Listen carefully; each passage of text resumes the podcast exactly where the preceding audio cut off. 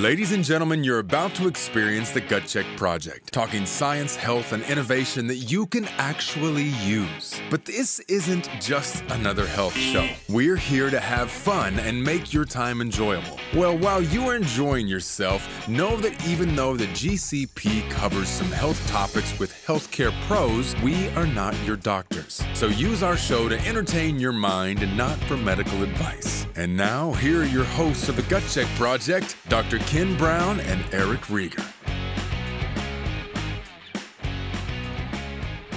Hello, Gut Check Project fans and KBMD Health family. I hope that you're having a great day. I'm your host, Eric Rieger. To my right, to my right, not to my left, Correct. Yes. He's a better man, Dr. Kenneth Brown. What's up, man? Uh, I'm doing really good.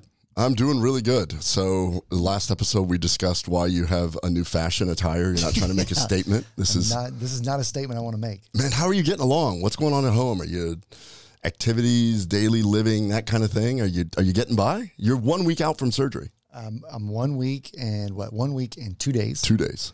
So, so okay, you know what? I've got a story. Okay. And I've not told this story to you. In fact, I've held on to it. because I Is that how our friendship has become? We're going to withhold stuff until we're live.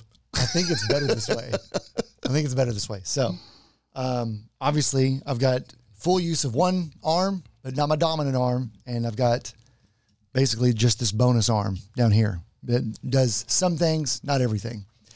Um, to put things in perspective, right now I have a wound over here. Okay, so underneath my shirt, there's a dressing, and underneath the dressing, obviously, is the entry point where they did the arthroscopy on my shoulder, and it has to stay covered and cannot get wet until I go in. I believe four days from now, and then they'll evaluate, make sure there's no infection.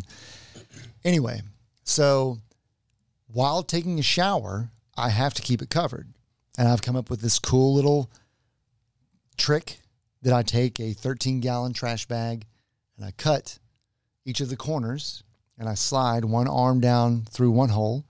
And as I ease it up, I can slide it over my head and I can take a shower. Very nice. Keeps it dry. So I'll, I'll share that with everyone how to take a shower. Did you after- see that in a MacGyver episode back in the day I, or something? I give myself credit. I did it on my own. nice. But um, and it works well. The last time that I was able to take a shower at home, you can probably imagine that this is going well, was two days ago. But even that was a partial shower. So what am I getting at? I was home alone and I had done all the work, which takes about three minutes for me to slide the hand in, pull over the head, you know, all that other kind of stuff. Step into the shower. Ken, I'm I'm going at it. Everything's going well. I've got my left arm and it's filling in all the spaces that the right arm can't help me out. Shampooing the hair, getting soap all over the bod, and then suddenly the water stopped flowing completely. I start jacking with the faucet. There's no more water coming out. I'm covered in soap. I go over to the sink and I play with the sink, and nothing's coming out there. Well, my phone's close by. So I call the local water utility. And I'm going to paraphrase, but this is pretty much what he said. Oh, yeah, man. They, uh, well, they're working on some utility. And I think that they, uh, well, they, they hit the water main over there on by where you live. I was like, oh, well, uh, will they have it back up tonight? Oh, no, no, probably, probably tomorrow. so I'm covered in soap and there's no one else home. And so I don't, I, and I've got to get rid of it. I mean, I don't want all this soap all over me. I made my way downstairs. We don't traditionally have bottled water. We still don't have bottled water. What we do have, and you probably know that this is bittersweet because I don't ever want to waste any. I've got Oh, a no. bunch of cold cans of Waterloo, which none of these All properly chilled. yeah, they're all cold. They're in my refrigerator. and of course, there's no sugar in there. It's just sparkling water and they're flavored, but uh, with, with real fruit. But there's that's it. There's nothing else in there. So that's good because I can rinse things off and not be sticky. It's humorous and also sad to take these great tasting beverages and crack them open in the shower and pour them on your head. Oh. You can't use your other arm to do that. and then try to shake all the soap off. And then I'm freezing because it came out right of the refrigerator. And I and then for a little while it kind of smelled like berries and limes. So But uh, yeah, other than that, that was going well. I returned home last night and the water was back on. I thought that was great. Then today, I got up in early morning, getting ready to go do some anesthesia, and um, well, the water was off again. So apparently, a valve didn't set right, and I had to take my next shower at the surgery center. Oh, did you bring a bunch of Waterloo? I didn't there? have to do that this time. Oh, so it's kind of the bonus. it's kind of a good ending. I got to have a nice warm shower. That is hilarious and painful to waste the Waterloo. So shout out to Waterloo for not only keeping him hydrated, but now you are keeping him clean and smelling slightly like berries. Yeah, I mean, I, I mean, it was it was like I said, it was bittersweet. It stepped in right when I needed it to, just not in the way that I wanted it to, but Uh-uh. no sugar actually worked out well for me. Not just in, in drinking it, but uh, getting the shampoo out of the hair. Man, I feel bad. I feel bad for you for so many different reasons, but the main reason I feel bad is that you were alone during this. And today we're going to continue our longevity series by discussing how to live longer by being social. Okay, And so That's the topic today. That's the topic today. Yes, Nice. how to live longer by being social. Okay. So I, I mean, you you reiterated right there that you know, unfortunately, you um, couldn't have somebody run down and grab you. everybody else was out doing things. Yeah, everybody. Yeah, and that was what I was left with. But it's okay. It's good. It made for a good story, and I was glad I got to share it with all. I'm glad you did share that. That's uh, that is impressive. I just love you're a week and two days out, and you're literally you did not skip a beat. You No. just I mean, I can still articulate the hand. I can still do eye blocks, and I know that may be scary, but everybody's woken up. everybody's doing well. So- Yeah, so this um, the last couple episodes really kind of got into this whole longevity thing because when we talk about health, we at least want to be around to experience the benefits of it. And so we talked about, you know, the first one we talked about sort of the cool new sciency stuff that's going on to live longer, and then last time we talked about fasting, and this one is equally as important. In fact, we know that sleep's super important for your health and a proper diet's super important. Well, as it turns out, loneliness is really detrimental to your health. In fact, they've shown that just being lonely uh, is equated to an increased risk of dying by almost 30%. And so that in itself should get you to wake up a little bit. And this is not going to be a negative episode about what's going to happen to you. What we're going to do today is we're going to talk a little bit, just really quick, about the science when you do not have a large social circle, uh, how that affects you, and then why it affects you so bad because it's hardwired into our biology. Yeah. But more importantly, give you actionable tips to start taking control and start improving that. So we don't just want to say, uh, you know, oh, this is, you know, this is bad. Make sure you have a big social circle. We're going to show you how to actually do that using some science.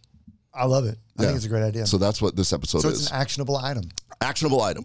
So we will jump right in here. So I just mentioned that being lonely or social isolation has been shown to increase your risk of dying, but it's also been shown to increase the risk of developing significant diabetes, high blood pressure, even cancer. It's been shown that it is as dangerous as smoking. So essentially, being lonely shortens your lifespan. So here we are. We're going to talk about this regarding longevity. Most importantly, the things that you can do for this. It's so important because we evolved to be around other people. Definitely. And when you hear about the uh, biology of it, it makes total sense because it's literally baked into our biology. Which is why you can have such detrimental effects. Uh, and with this current pandemic situation, our social connections are actually dissolving. And uh, you hear it on the news all the time. The rate of depression is way up, the suicide rate. And if you even compare it to 50 years ago, we are less happy than we were 50 years ago. Even though we've got all these modern conveniences and you know phones and my gosh, how can you be unhappy when TikTok exists? Eric? Uh, I don't register TikTok activity, but yeah, I, I do find it interesting though that um, probably people who have established uh, friend networks, right? Uh, they could probably withstand a little bit of brief or brevity away from uh, from their friends, less than someone who may not. And I, I bring that up because some of the people who've been described as having been most impacted by not being able to socialize are really young kids. And without having that network, then they're really trying to build the the scaffolding which is going to shape their life. And we we removed that from them when we shut down schools and eliminated that kind of playtime. For sure, for sure. Yeah, that's a that's a whole separate layer of what we're doing or what the pandemic has done to the to, you know to the really young generation.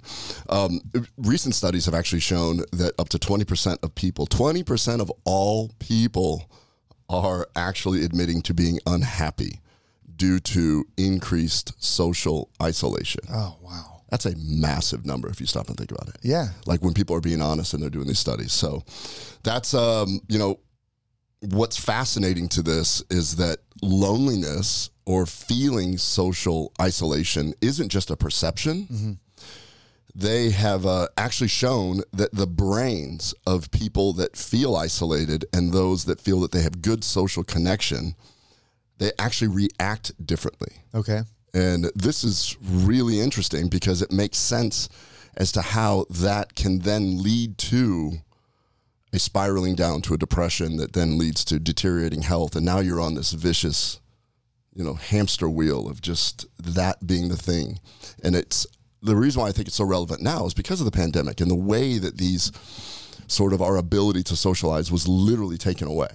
And you know, we live in Texas, fortunately, so it wasn't that big of a deal here. But in other places, it was ma- massive. There's still places in lockdown that still are trouble, still have a ton of trouble seeing their friends and family. Definitely. Are you? Uh, I don't want to get too early on this. Uh, Andrew Huberman was interviewed by by Rogan recently, and he even talked about. Uh, I'm going to screw this up, but he even talked about there is a um, a not a protein, but a uh, uh, goodness gracious pieces of protein. We just talked about it last week. Peptide. Peptide. Yeah, was a peptide. It's been identified, and it is something kinin, like tetrachinin or something like that. But increases in that go up, I believe. I could be butchering this whole thing, but essentially, people who feel isolated actually have even uh, compounding to depression, have uh, compounding uh, agitation from being left out of circles. You can actually um, uh, stew on your isolation, and it allows you to basically project your loneliness into anger on different things that you feel like you've lost control of. Whole different subject. I didn't know this is where we're going today, Uh, really? Okay. but so he just they like they just talked about that two days ago on Rogan. I didn't even know he was on Rogan. Wow. Um, you know, he's basically my hero. you listen to him I the listen to him, love him. Um, so of. I'm gonna. So I didn't. Didn't I'm I excited I to listen could be it. butchering that word. It's it's something kind of like that. So next time you see a Karen flipping out, you just walk up and be like, "Calm down, everybody." Yeah. She's got elevated levels of tetrachina. She's obviously been by herself for a while. Let's not just give her some space, but let's let's hug her. Well, we're going to talk about that. Okay. We're actually going to talk about that. So first of all, let me um, let's look at a couple different studies where they looked at people. So these are scientists that took people. What they did is they had a room full of people. Uh, the study; th- these were not study participants. These were actually part of the study, and they took two different groups of people that, on a questionnaire, admitted that they felt socially isolated and lonely, and others that felt that they had great social networks Okay. and um, what they what they ended up doing. Oh, I'm sorry, I'm getting my two studies confused. Sorry, let me back up. The one this particular study is the one where they had people in a room in a social setting, and they just sent people in, and they were randomized, um, and the people were told in the room to socialize with certain people and absolutely shun other people. So give them, they're basically ignoring them and shunning them from having any social interaction. So they were actually rejected. And then later they did a questionnaire, like a long, like, uh, like, like a month later, and they asked them a bunch of questions about the event. And one thing that really stood out to the researchers was they asked what the temperature of the room was. Was it warm? Was it cold? Oh, okay. Whatever. And the people that were shunned across the board said that it was a very cold room. Not cold like emotionally. They Yeah, said sure. physically it felt cold. Wow. Those that were engaged mm-hmm. said it felt very comfortable and warm, the room, temperature. And so they guessed the temperature and they were completely off on degrees. So just being rejected that whole feeling of oh i had the cold shoulder is literally made the brain feel like this room is colder. Like i need to put a jacket on kind of cold mm-hmm. so that was kind of interesting. So that's going on in the brain. So then they took this is the one that i was starting to describe. They took two groups of people that actually said that they either feel socially um, isolated or, and then they took the other group that had a, a good social network and they put them in a functional mri Okay. so they could see where the brain light uh, where the brain would light up and they gave them pictures of very pleasing pictures whatever. I don't even know what they were but you know whatever. Puppies you know stuff whatever. Uh, and then they showed where it lit up. And what was really interesting in the people that had good social networks they lit up in a part of the brain called the ventral striatum which is the part of the brain and i learned that from andrew huberman by the way he's always throwing out those neuroanatomy terms Yeah, right off the not the only guy that can do it. I know. All right, so the so the ventral striatum. This is where you have a, a learning and reward center. Mm-hmm. So they would show a happy picture and they would light up there, Mm-hmm. and then they did it to the people that admitted to feeling isolated. Didn't light up. Didn't light up at all. So they were looking at pleasant things. They were unable to enjoy it. They were unable to enjoy it. Wow. So then they gave sort of disturbing images um, and things that should elicit some ah. sort of a response. And then the social people, they lit up in the area of the brain known with empathy. Uh-huh. So they immediately lit up and went, Oh, I feel bad for that person, or whatever. Like they show a car wreck or something. Mm-hmm. In the socially isolated, no, it didn't light up at all. Wow. So here you have the situation where just being lonely, no other health issues that that they kind of looked at. It isn't like they had depression in the beginning. They just admitting they just admitted that they felt lonely. You are you have a more difficult time seeing the enjoyment in things and you have a more difficult time being empathetic towards others. So it's a double-edged sword, which means it's a little bit harder to make that connection with people. Isn't that weird? Because earlier you said that it uh, kind of perpetuates and gets bigger. So now, not only is the isolated person not experiencing joy, they're almost kind of shunning others that could use their help. And so you're not making any new connections. Exactly. So keep that in mind as we go on. So basically, we have completely evolved to have these social connections. The larger the brain in all animals, the more you're able to form a social bond. And when I read that, I started thinking about it and I was like, oh, dolphins, orcas, look at these, you know, other Yeah. primates. Yeah. These are very socially Primates? cohesive. Are they primates? No, other primates. Oh, I thought you were saying. that Oh, I guess that, no. I guess that makes sense. Yeah, no, no, no. Like I, I did say, I was thinking I didn't know if it was the, primates. the you famous know. hairy monkey dolphin. because swimming. Anyway, sorry about that, but So- that was funny to me. Yeah. So, anyways, mammals that swim Yeah, and primates. and primates. Okay. Yeah. Anyways, so basically, by forming these social connections, uh, that actually helped us learn. We can learn how to hunt together. We can learn how to develop different things. We become a society together. It's so important to our biology that threats to our social connection mm-hmm. is perceived by the brain similar as a physical threat. Oh yeah. Okay. So that's really interesting. So when we, I mean, I don't want to go down this pathway, but now it makes a little bit more sense of the extreme things that happen on social media when bullying happens. Oh, definitely. Somebody calls you a name, but your brain feels like you're being shunned. Mm-hmm. It feels like you are physically being attacked. I totally agree with that. And I'll do it one better. We lose out on social cues by saying things that could be hurtful to someone else via text or an electronic device when you never really have to receive the emotion that someone else would give back to you for saying something like that. And that cold delivery of something that could be very, very hurtful is now just left, and the person who's receiving it is burdened with, why would they say this to me? And it's very isolating because the person who's either typed it on a post or whatever, they're really never seeing how it's made the person receiving that is feeling. There's no chance there to give a bodily cue or was it sarcastic or I didn't mean that. It just doesn't exist anymore. So that level of isolation is only perpetuated, I think, through social media means and things like that where you're not being friendly. Absolutely. And then you just mentioned the Huberman thing where we're probably getting the peptide wrong, but the Yeah. tachykinin, whatever, Yeah. that goes up. And now all of a sudden we've got you're you're mad at yourself. You're like, why am I letting this get to me? Well, you've now you've got peptides which are actually triggering your brain. It's hardwired. It's baked into our biology that you want to be accepted. Yeah. And these phones allow people to just randomly reject. And so But but that's funny that you say accepted because that's something that's something that when you're younger, uh, you know, you're kind of made aware of who is who is popular and maybe who isn't. But people who are popular, not that their that their motives are any better than someone else who isn't. That's that's not the point. But sometimes they they tend to excel, but in much the same way as socialization is probably necessary, so is food. Someone else who eats well is probably setting themselves up for a better opportunity to either learn or do an athletic, you know, event. And if you have a good social network, what you what I think you're demonstrating is it's just as important for us to have that, to have a well-rounded health status. 100%. It's equally important as food and sleep. Yeah.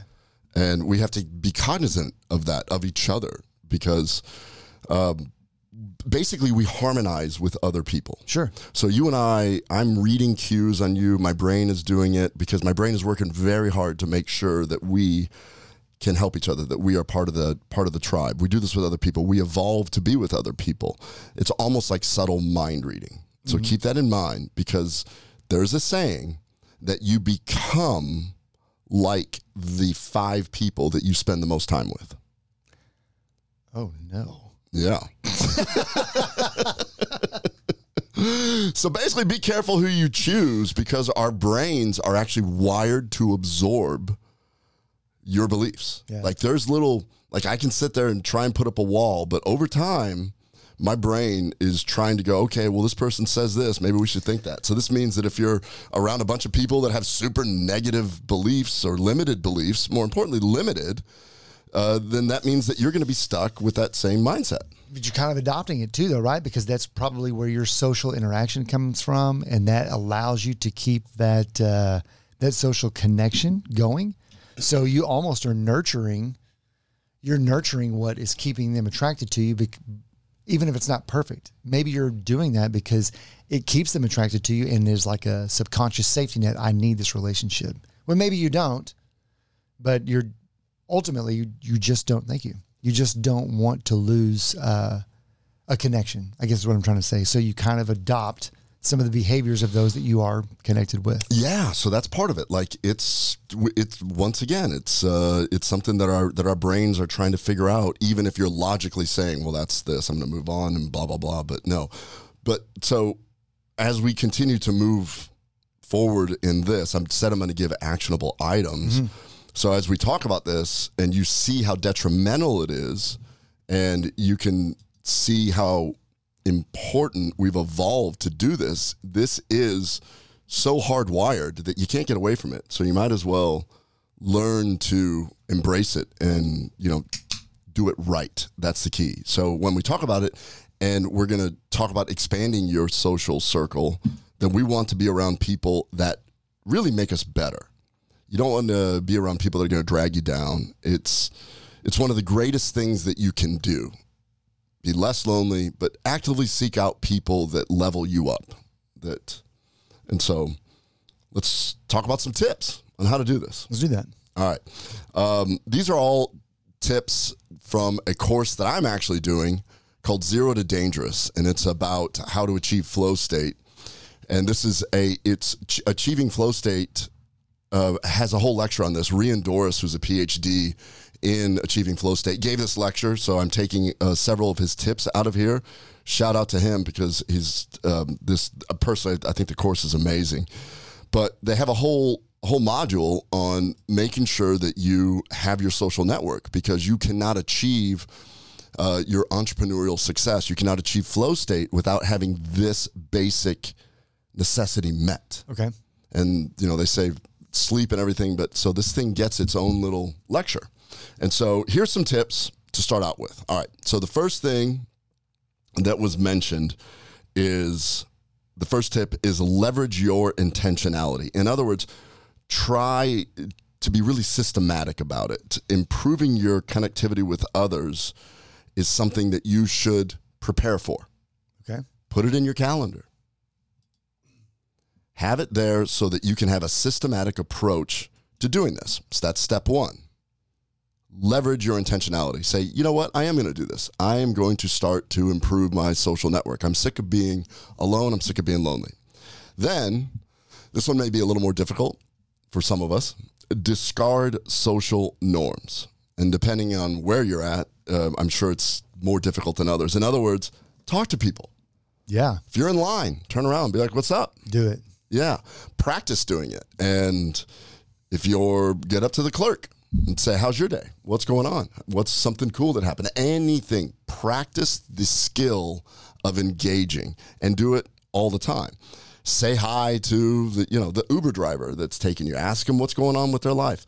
The point is, is that it starts opening up neurologic connections. Mind you, the person that's giving this lecture is a PhD in this stuff. Yeah. And every one of these tips is backed by a scientific study where they show that when people do this, you're reframing your brain. You're basically creating new or not new, probably dormant neural connections that you have not practiced for a long time. Sure. And so um, discard the social norms. Say hi. I, I know what I'm thinking. I, I mean, I can imagine some people be like, no, you don't, you don't do that in New York. You don't, people think you're crazy or something. But every time somebody moves to Texas, they're like, man, it's so weird. I mean, you hear it on Rogan all the time. Every one of his guests, like, man, everybody's so nice here. Yeah. They just say hi. That's weird. I would hate for that to go away. I mean, it Oh, I know. is. It's it's one of the coolest things about uh, living here and being from here. And I didn't know that it was unique to here until you spent some time away from here. Yeah. I mean, the fact that it's discard social norms. And then he goes on to talk about say hi to people you don't know. Like, Yeah. that's a social norm to not do that. yeah, no, so it's wild, Well, right? Yeah, it's wild. All right. Tip number three say yes more often. This requires a little bit of work. And I'm so guilty of this just because we have so much going on. Uh, just if you get invited to something, you got to make the time to do it once in a while. And, you know, treat it like a workout. Don't treat it like, oh my gosh, I have all this work to do. I can't do that. It's just something that I am horrible at. And mostly because people invite me to stuff that's past 8 p.m. and I'm getting ready for bed at that Or time. it's more than three miles from your house. Or yes. yeah, so I'm going to try to be better about that. Um, I'm going to be more proactive on that one's that one, that's one that I really have to work at a whole lot. But say yes more often. Definitely. When people, you know, ask you to do things, even if it seems like, well, that won't be very fun, it gives you an opportunity to practice these other things. so many things are not about the event. They really aren't about the event. The event is actually the camaraderie and the you'll make a you'll, you'll make a fun memory just hanging out with old friends regardless of what you're doing. It doesn't really matter. Poker that's the funny thing about poker. And that's the funny thing about card games or people who get together to play dominoes or cornhole. It, it really is very little about who actually wins and who who has to do whatever. I'm sure to somebody it's about winning, but you know what Roger I'm saying. Brown. Yeah, oh, Roger. Roger, you win sometimes, not every time though. You know it too. Anyway, so, but it's really more about the stories that come out and the memories that come out of spending that time together doing that. You're exactly right. Look at all these little things that you're like, man, why do why do people gather to do that? They gather to do these things. Yeah. They're doing it subconsciously. There's, they're just excuses, so you're not just saying that you're getting together. Yes, that's exactly it. All right, tip number four work as a connector for others. If you know some great humans, introduce them to other great humans. This is something that I don't think we do enough of. Um, when I I love it when you're hanging out with somebody and you meet somebody for the first time and you're just sitting there talking, be like, dude, you would totally love my friend Eric, which is what Marcel did with you. Marcel, yeah, definitely. And he's like, you got to meet him. And it, that becomes that thing. You become this connector, which allows you to expand your circle because then it's it's good people finding other good people. So work on that. Um, this one is pretty awesome. Start helping. Believe it or not, when you help others in any way, volunteering or anything, you actually promote endorphins in the brain. And therefore, it's a win win. You basically get a helper's high. Definitely. And I'm thinking about our generosity feed thing. Boy, Ron Clabundi nailed that. You get a bunch of people together, you make it fun for them, you're helping, you're hitting all these boxes. They're developing connections. There wasn't a there wasn't a disappointing second of being there for doing that with with that. Yeah. And there's other, I mean, we won't go through all of them, but you and I have been involved in other things that are similar or that you're giving back. And it's the same feeling every time. It's number one, it's completely worth it. And when it's over, you're so glad that you did it. And then you actually look forward to the next time you get to do it again. Yeah, a hundred, hundred percent. Um, and then the final tip is try to heighten somebody else's experience. When someone's having a really bad day, consciously stop and go, I'm going to work on trying to improve this person's day. Definitely. You can train your brain to see the positive when someone's having a bad day. It's a great opportunity to be ultra friendly.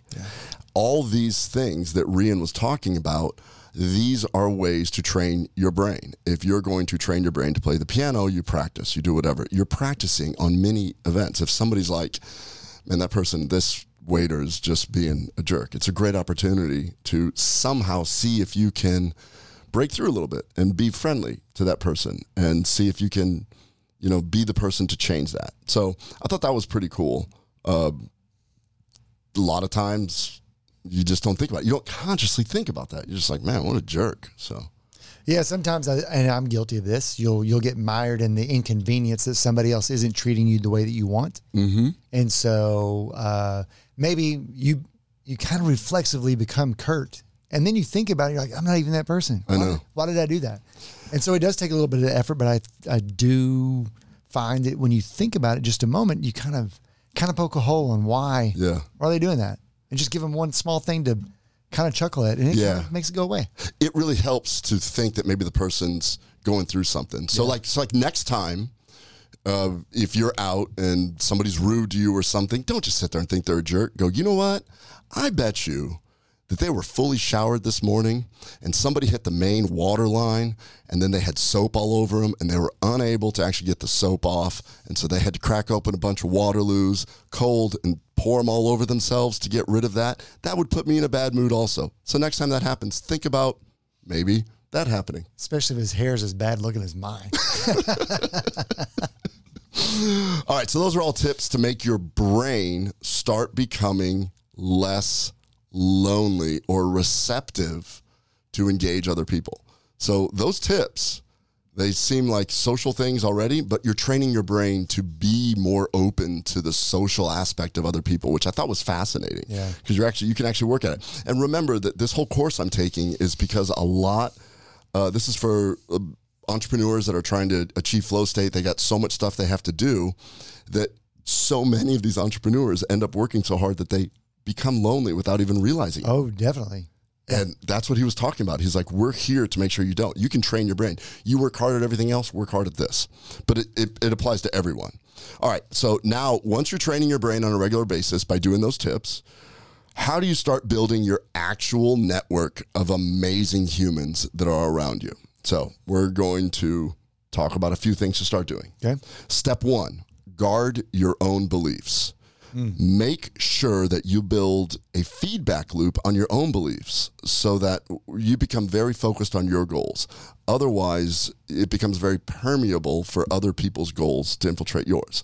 So you go into this saying, This is really what I'm trying to achieve right here. I want to be surrounded by people that level me up. I want to be surrounded by people that are going to enhance or I'm going to become a better human. I've we're going to do this. If I meet some people that seem real nice and they're completely different from my goals, they're like, no, man, we're going to stay up all night and do cocaine and we're going to tell great stories. That is social, Yeah. but that is not, that does not align with my own beliefs. So stick, stick with that. So definitely guard your own beliefs because ultimately it will backfire on you if you end up in a situation that you're like, this is not the person that I wanted to become. Sure. It- And so I thought it was, yeah, I thought it was interesting. Now, what's really hilarious is that if I'm sitting with like a kindergartner Mm-hmm. talking about this, they're literally going, duh, yeah, duh, yeah.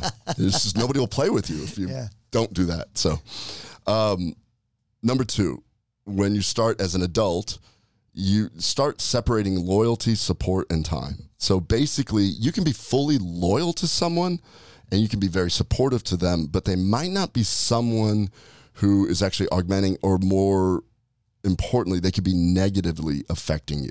So you can still love, you can still be loyal, but uh, be aware that there's some negative aspects of it. And as long as you're aware of it, you can control that. That's that permeability, harmonizing thing coming back in. So it's because we all have people that we love, but eh, don't necessarily agree with. And it's just one of those things. So you can still be loyal and you can still support, but just be aware. I think, and, and we don't have to get into it, but uh, also define for yourself what support looks like. Support doesn't necessarily mean that you have to just be an open air agreement. Support could could be just as basic as, although I disagree with you, I respect the fact that you have that opinion, and try to leave it at that. If, if especially if it's someone that you do wish to care about, but uh, you know that you're not going to be on the same side of an issue. What's the point in in hashing? There's, there's really none. Yeah. Um, I like this one. Tip no, or I guess rule number three is always try to rebalance any negativity with pos with positivity. the brain wants to harmonize. Why don't you be the one harmonizing? So lead with good vibes. Yeah. So it's coming around the negativity. You be the person bringing the good vibes. Practice that. These are all things to work on. Yeah. I mean, I, my mind shouldn't have gone there, but I just could imagine seeing you with like a, a broken right leg. I go, hey, man, your left leg's going to be so strong. but that's not the point of what I think you're trying to say. No, no, it isn't just remain positive at all times. Just try and rebalance. If you're in a negative relationship, try and uh, rebalance it with maybe some extra positivity. Yeah. Uh, All these things are easier said than done. I get it. Um, then always try to focus on others. Definitely. So if you focus on others, when you do this, your world will expand and you increase your capacity for connections. And specifically, when you focus on others, you can develop compassionate connections. I totally agree with that. In And fact, so- I would say that more compassionate connections are born out of uh, someone saying, or with the uh, the intention of worrying about others, because you're you're really showing, you're revealing that you have a compassionate side. You can tell someone that you're compassionate and caring, but how would they know if they never felt it? A lot of people like to say, I mean, they they do. They, I'm always wary of someone who goes on and on about how much they do for others rather than me have already have observed it. And and we we've seen that before. Sure. And uh, it it says a lot about someone when, when they've made you feel the fact that they're actually givers and um, and then you know I don't know. That's kind of where I'm going with that. No, no, no, no. Totally. I think that um, practicing it. This is an this is the individual part of it where you're saying individually try and make it not about you. Yeah. And over time, it just becomes normal. These Well, are all it- things to work on. Yeah, and these are actionable. These are things to do, not Yeah. to talk about that you want to do. Yeah. So, once again, easier said than done. Okay, great. So, I've been working on these things. I'm being nice. I'm trying to turn around and say hi to everybody I see. That people think I'm crazy and, you know, if, uh, whatever, but I'm working on it. So, now what about the group? What do I have access to right now? And so these are some things to look at where you can assess your current contacts and friends and put them into different domains Yeah. to really start utilizing your time to work on what honestly these people can help fill some gaps with you. And these domains, it's three domains. One is emotional support. This is very obvious. If you if you lean on someone, then they are an emotional support. Or and then the second one is informational support. Like you're going to have people that you get guidance from Yeah. and that could be all different kinds of things. I mean, it could be a doctor for you know or whatever. But and then instrumental support. These are people that have goods or services that you need. Uh, so you're gonna have instrumental people that whatever finance you different things. So there's different ways that you can have connectivity. I've always thought of it as just emotional but i didn't realize that yeah i've got i've got connections that are both informational over here and i got connections that are instrumental over here.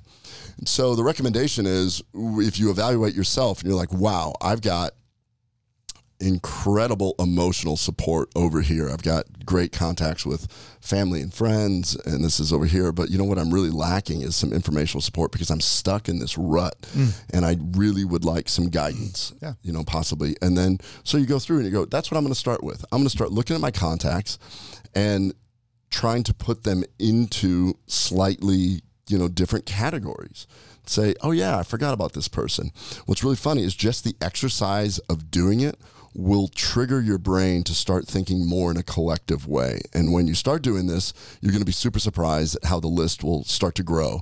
And inevitably, you're just going to go, oh, wow, I totally forgot. I need to reach out to this person. And now I've got a great reason to reach out and say, you know, hey, it's a high school friend or whatever, somebody you haven't talked to in forever, and just go, I'm sitting here, I'm working on this course. I heard a podcast and I'm trying to do this. And I remember you told the best stories back in the day.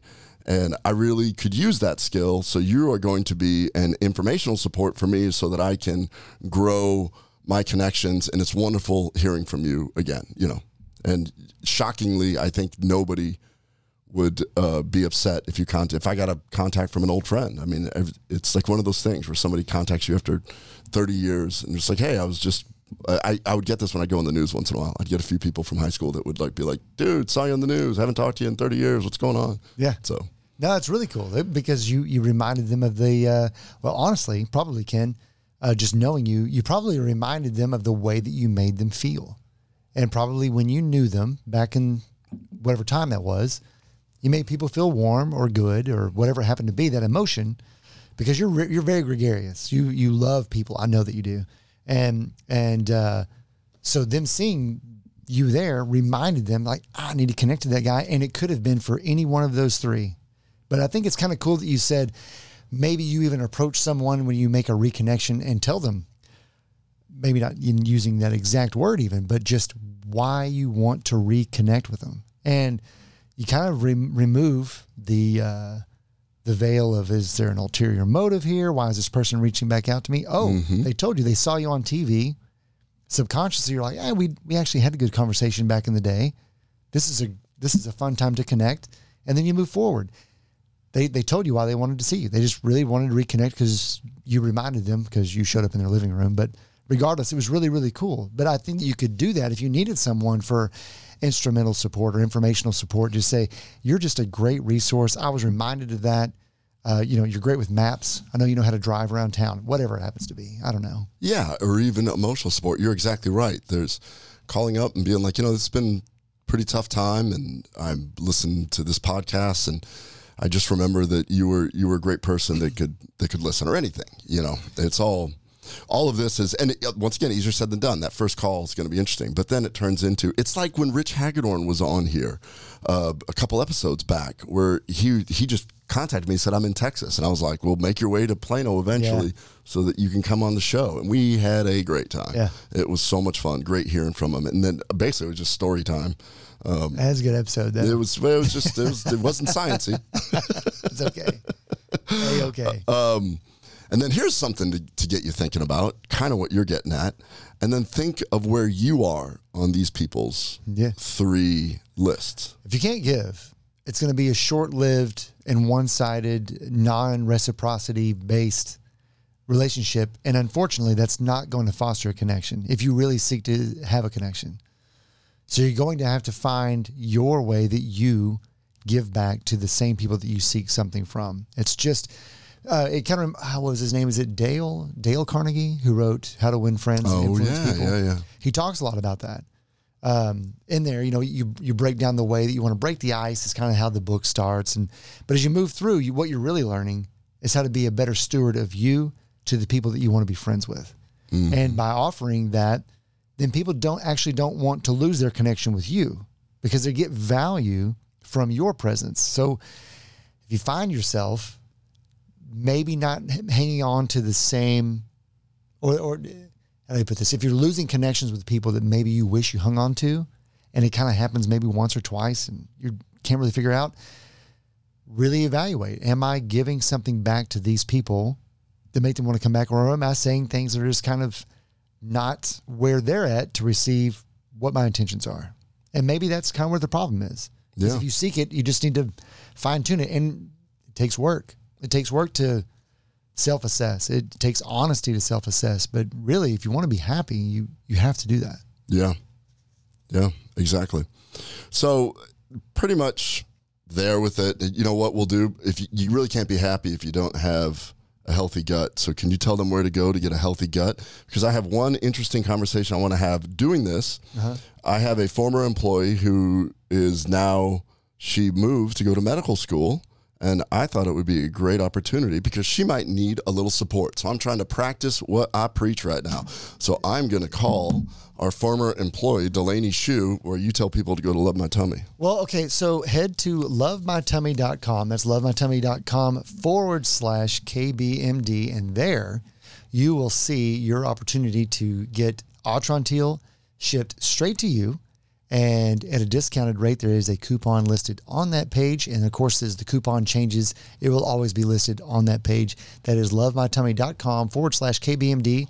And that is for your very own Atrantil, your daily polyphenols, gut health, everything else. I'm going to try to put. Uh, Delaney? Hello. Well, hi, Delaney. How are you guys? I'm oh but oh my! I'm watching Yeah, Eric with one arm trying to put Delaney, on his arm. Delaney, I'm giving. Ken a social cue. he only has one arm. He had surgery a week ago. Oh no, Eric. they didn't remove my arm. I just don't, I only have use of That's one arm. good. So That's okay. Delaney, I told you that I was going to give you a call about this time because we just got done wrapping up an episode on basically how loneliness shortens your life and how having a social network um, is super important. We are hardwired to do this. And so I started thinking about you a little bit. You worked with us. We're so proud you got into medical school and you're in medical school now. You just started. And I just wanted to ask you, how is it going? It's going good. It's not exactly what I thought it would be like just because they're giving us so much time um, right now to form a social network, and that's not something I ever thought would be What? built into my medical school curriculum. It's kind of crazy. Like they actually met they actually Yes. said this is what we're doing this for? They did. We have a, our first course that we're in right now is basically six weeks of us getting to know each other with a little bit of doctoring 101 added into it. So we're doing our first standardized patient interactions and everything like that. But they're also they're hosting at least three events per day with like hosted by the school, but they're just for us to be able to go and make new friends. And they told us that so many times. Every lecture that we've had so far has ended with an MD telling us like, please go to the beach, please go make friends because you're going to need these friends for the next four years when you're in the thick of it and actually doing the hard science medical school and doing your rotations and everything. They keep stressing um, how important a social network is to us. And my senior advisor, I actually met her yesterday. She's a psychiatrist. And she asked me, like, how's medical school going? How's it adjusting to your new living situation? I told her good. And she sat down. She was like, Are you making friends? I was like, Yeah, I think I'm making friends. Like, I have this group of people that I've been hanging out with for a little while. And she was like, stressing how important it was from a psychiatry point of view that I have a like a good network of people to go through anatomy with and then go through the next few classes and then talk to and have a system of people who understand what I'm about to do for the next four years, being able to talk to them and just have a group of people in similar life situations and how um, they've done so many studies on how those people have better outcomes and the people who are like participating in this six week course and like going to all the events, making friends, going to the beach, stuff like that, do better in medical school in the long run. So they're trying really hard to build that into the curriculum, which is something I never thought I would have, but something I really do appreciate. That's so awesome. What a great approach and fresh. I imagine, well, knowing you, I highly doubt that you had any difficulty making friends regardless, but you've probably you. been kind of, you've probably been somewhat of a beacon and kind of an ambassador within your own group. There may be a few in there that may not have had that same opportunity. I mean, I, we saw like the GI Center, you're friends with everyone there, I mean, pretty much in the first day, but I would imagine there's someone else in Delaney's class, when you say Ken, that probably benefited a lot from being basically in a quick few week immersion program with someone like Delaney. Yeah. Oh, for sure. We're just being like they do their best to not force us, but encourage us to not fall into the trap of only talking to the same people because our class Yeah. is 230 people. So if we only sit with the same 10 people every day, how much are we going to learn from the same 10 people? That might be our most comfortable group to sit with, but they're encouraging us to like, you're going to go sit at table three today instead of table seven. So we can talk to everybody, meet everybody, and Look truly find out who our like sturdy group of friends are going to be. So like yesterday, they assigned us like a group of three that we did our first standardized patient encounter with, and I had never talked to those two people before, but I got along with them so well because we're all living the exact same changes right now. We're living through those same changes. We're all trying to make friends. So it's a very important thing to the school because they want us to succeed. They don't want us to not enjoy medical school. That's not going to be fun for me or them. So they're trying to do their best to get us in the best position they can before the hard stuff starts so that we can actually enjoy it. Man, that's really cool. I'm super impressed. I mean, my med school, day one, you're just like thrown in to gross anatomy and you're like you've been assigned this cadaver these are your three people you're gonna and then it, as it turns out those three people ended up being roommates and uh, Right. you know i'm still friends with them but it was like because you just you're like oh hi You, yeah, you cling to the first ones that you just you hold on tight Yeah. because it gets real ugly real quick Yeah. yeah. Exactly. i'm super impressed by your medical school to actually I am realize that hmm And they've done this little thing where they they I don't know how familiar you guys are with Harry Potter, but they sort them into houses, and they did that with us too. There's eight main groups, and they call them societies. And one day they just it's completely random. So there's like 28 to 30 e- of each of a class is in this one society. So they give you like the name of your society. Mine's Asclepius because it's the Greek god of medicine. They're all named after like famous medical figures from the past. And so I have like 25 of the people in my class, 25 MS2s, 25 MS3s, and 25 MS4s, and they have that built in. So like you grow with those same 25 people throughout your four years, but we also have like fourth years who we can talk to about like the residency matching process or something like that. Like people, we have like a built in way to where we can comfortably ask questions if we're not comfortable like going to the dean of student affairs or something like that. So they do more than just the little socials and everything because they think it's so important. it's pretty innovative. I think it's super awesome. innovative Yeah. yeah. I agree. Cool. Wow. Well, that I far. was I was just calling to make sure that you had some uh, support. So I'm trying to think where do you fit in with me? What we did discuss is when you have your contact, you assess uh, what type of friend or contact they are. There's emotional support, informational support, instrumental support. So one of the things that Delaney is to me is she is um, all three, but informational and instrumental because she has a goods or service that I'm dependent on.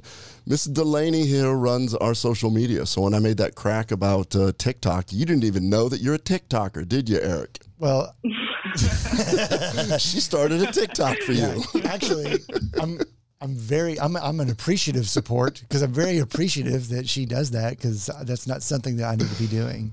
Yeah. So you so you fall under my instrumental primary support because I need you in my life for goods or services that you currently supply me. Yeah, and like your husband would be emotional, and then there's informational, Right.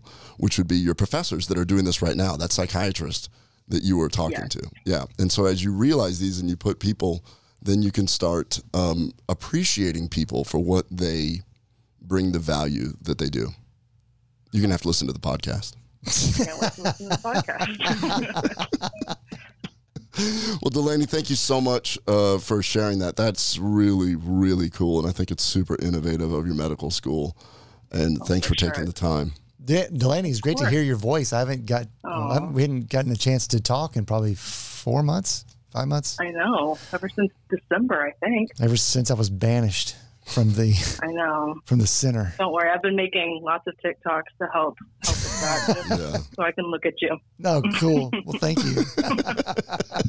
You're welcome. Thank you guys for having right, me. Delaney. It's fun talking to you. That was awesome. You're our first. You're, hey, from you, you. right, she, that- she needs to know she's our very first uh, uh, phone guest on our new board. Oh, that's right. Yeah. So, yeah, we're trying something. I have a new board. And so we have the ability to take phone calls now. So you're our very first one. You, I was wondering how this would come out. So, Hope it works. yeah, me too.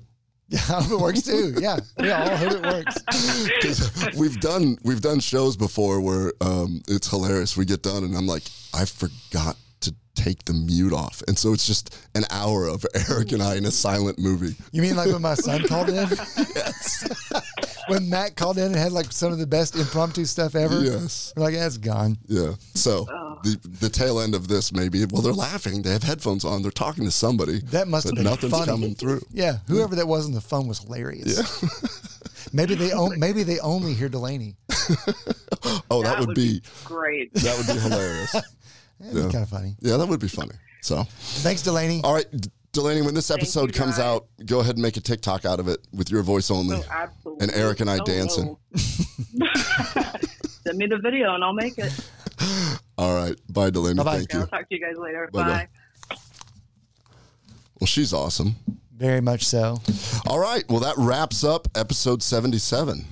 Anything else to add? No, uh, not really. That was actually a very informative, a lot, a lot of fun. You take action with every single one of those things, and I think that just like you take inventory over what you eat, if you're wanting to lose weight, or or just to be healthier, or uh, your exercise program if you have a hurt joint or whatever, uh, you want to you want to bulk up, or the way that you sleep. This is really no different. All of those things are pillars to building a better health span along with your lifespan.